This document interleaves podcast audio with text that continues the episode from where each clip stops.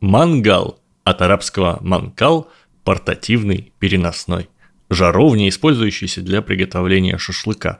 В современном понимании это обычно что-то типа прямоугольного ящика разной степени удобства и навороченности. Бывают, например, стационарные, здоровенные такие мангалы, сложенные из кирпича. А когда-то у народов Ближнего Востока мангалы были не очень большими, медными, полусферическими с удобными ручками. Использовались бедуинами для обогрева своих пустынных жилищ холодными ночами.